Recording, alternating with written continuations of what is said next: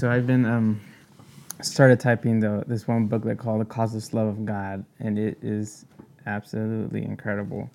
I wrote maybe two pages and just stopped, and um, I was just like astounded at the word, and um, it was like really intense.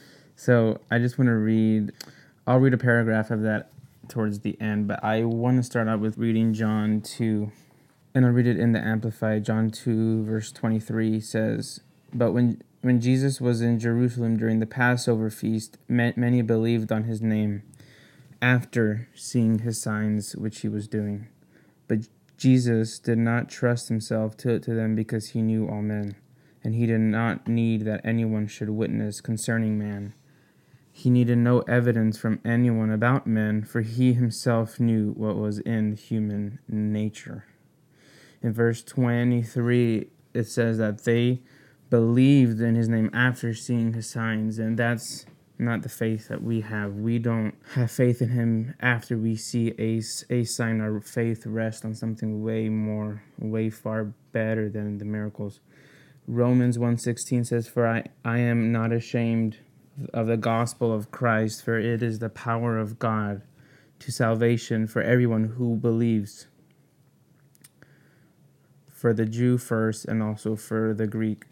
In verse 24, it says, But Jesus did not trust himself to them because he knew all men. He knew the human nature apart from him.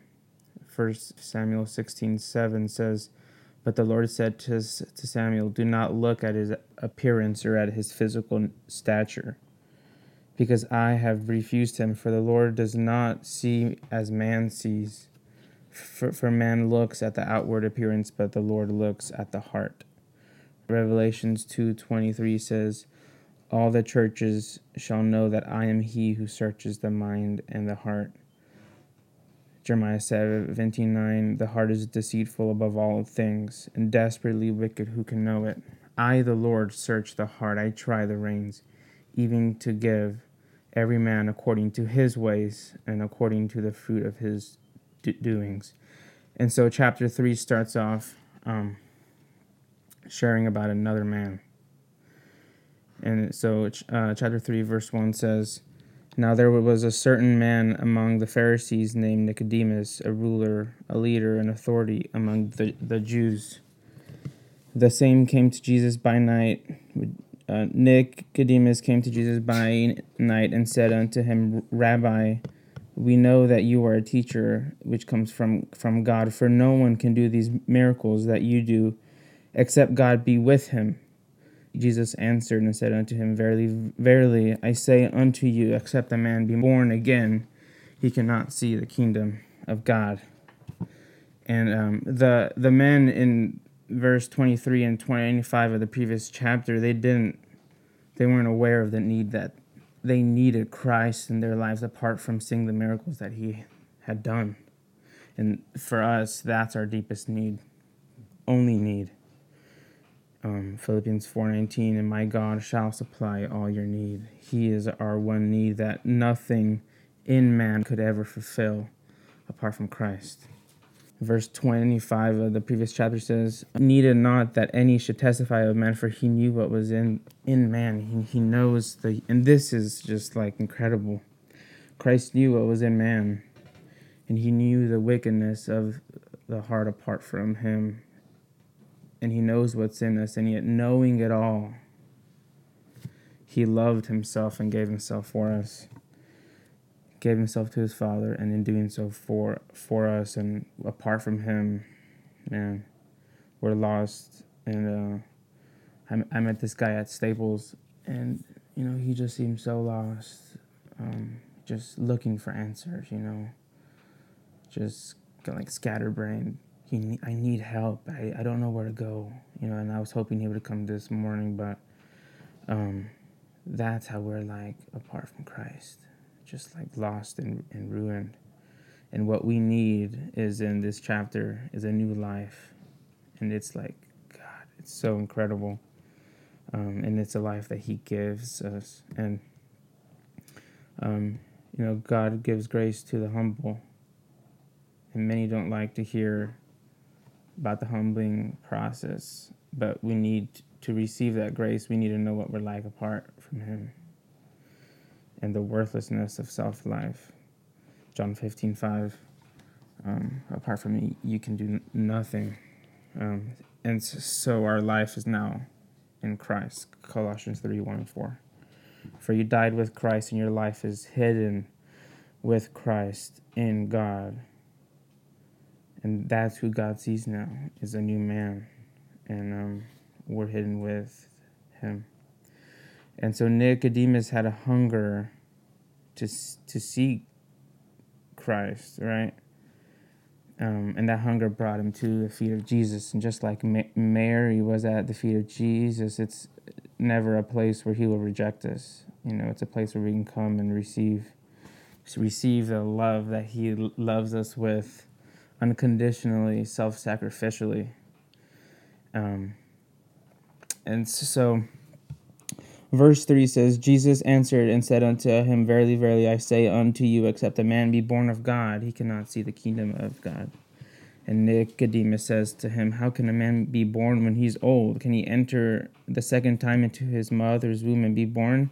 And jesus answered verily verily i say unto you except a man be born of water and of the spirit he cannot enter the, into the kingdom of god. That which is born of the flesh is flesh and that which is born of the Spirit is spirit.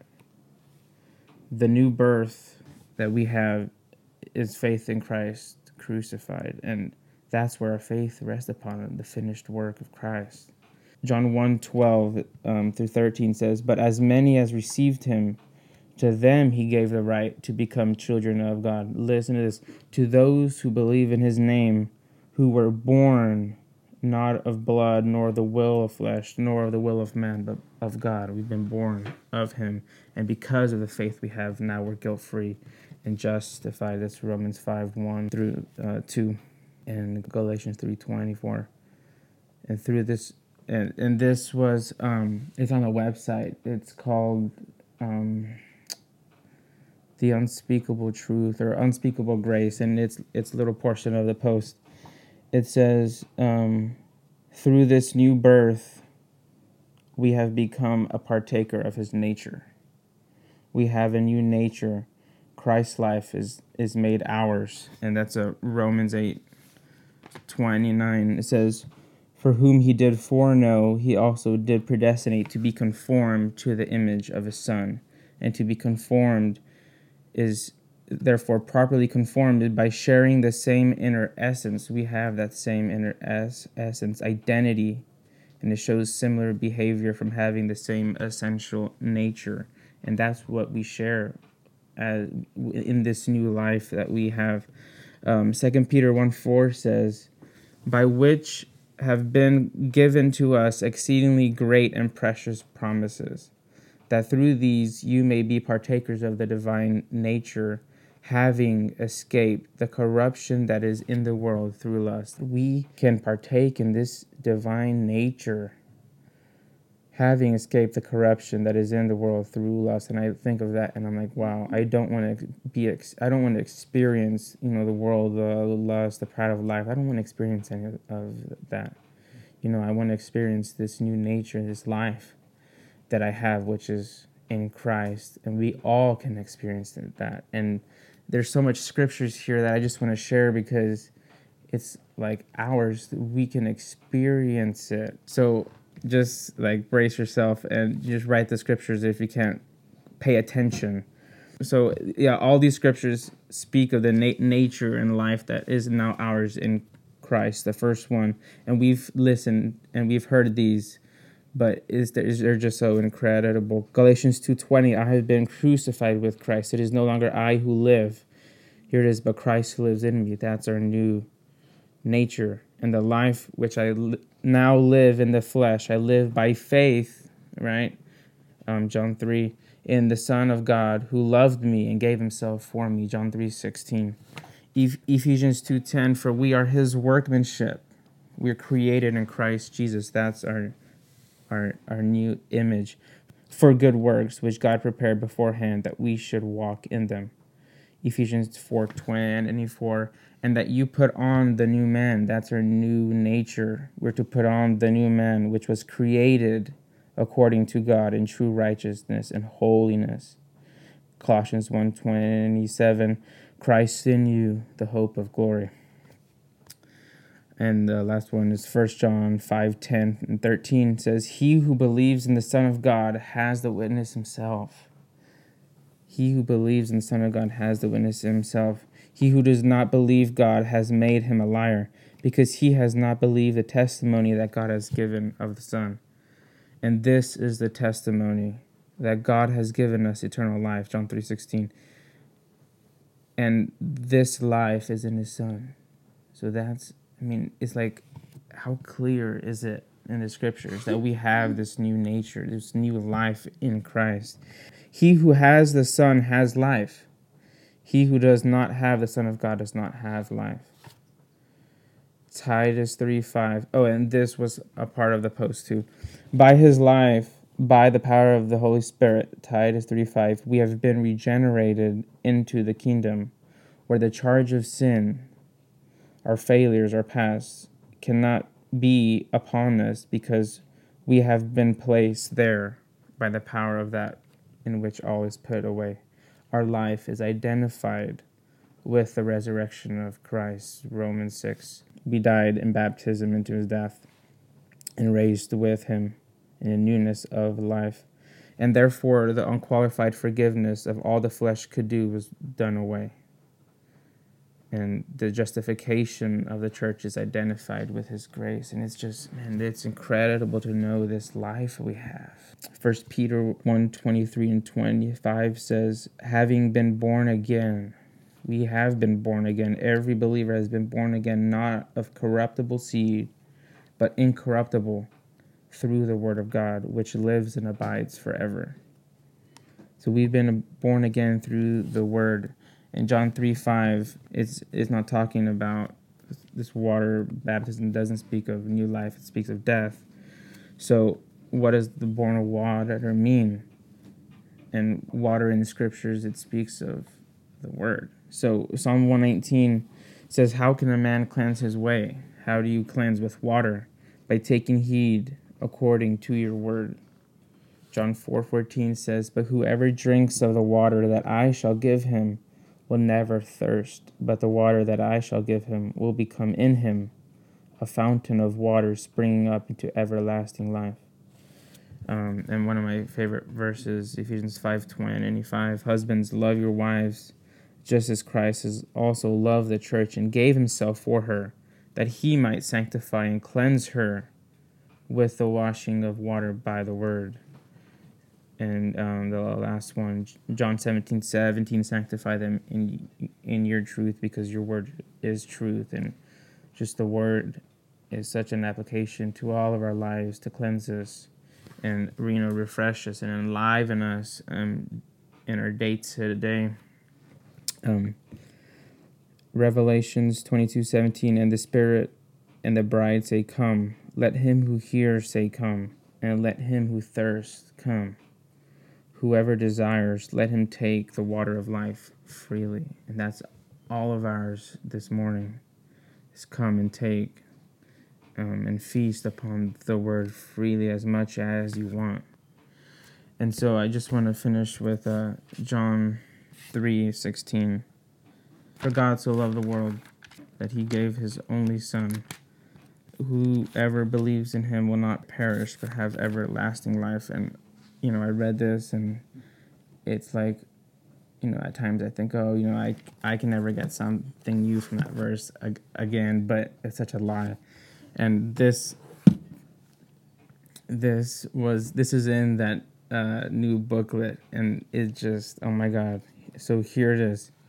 It describes you know a couple words in this uh, verse with some definition. So it says, um, God, the greatest lover, so loved with the greatest intensity and the greatest love the world, which is the greatest company, that he gave the greatest gift, which is his only Son, the greatest Savior, that whoever, the greatest opportunity. and and I know I stopped there. I'm like, wow, the greatest opportunity. It's our opportunity in time, and time is so valuable for us to take heed to the word.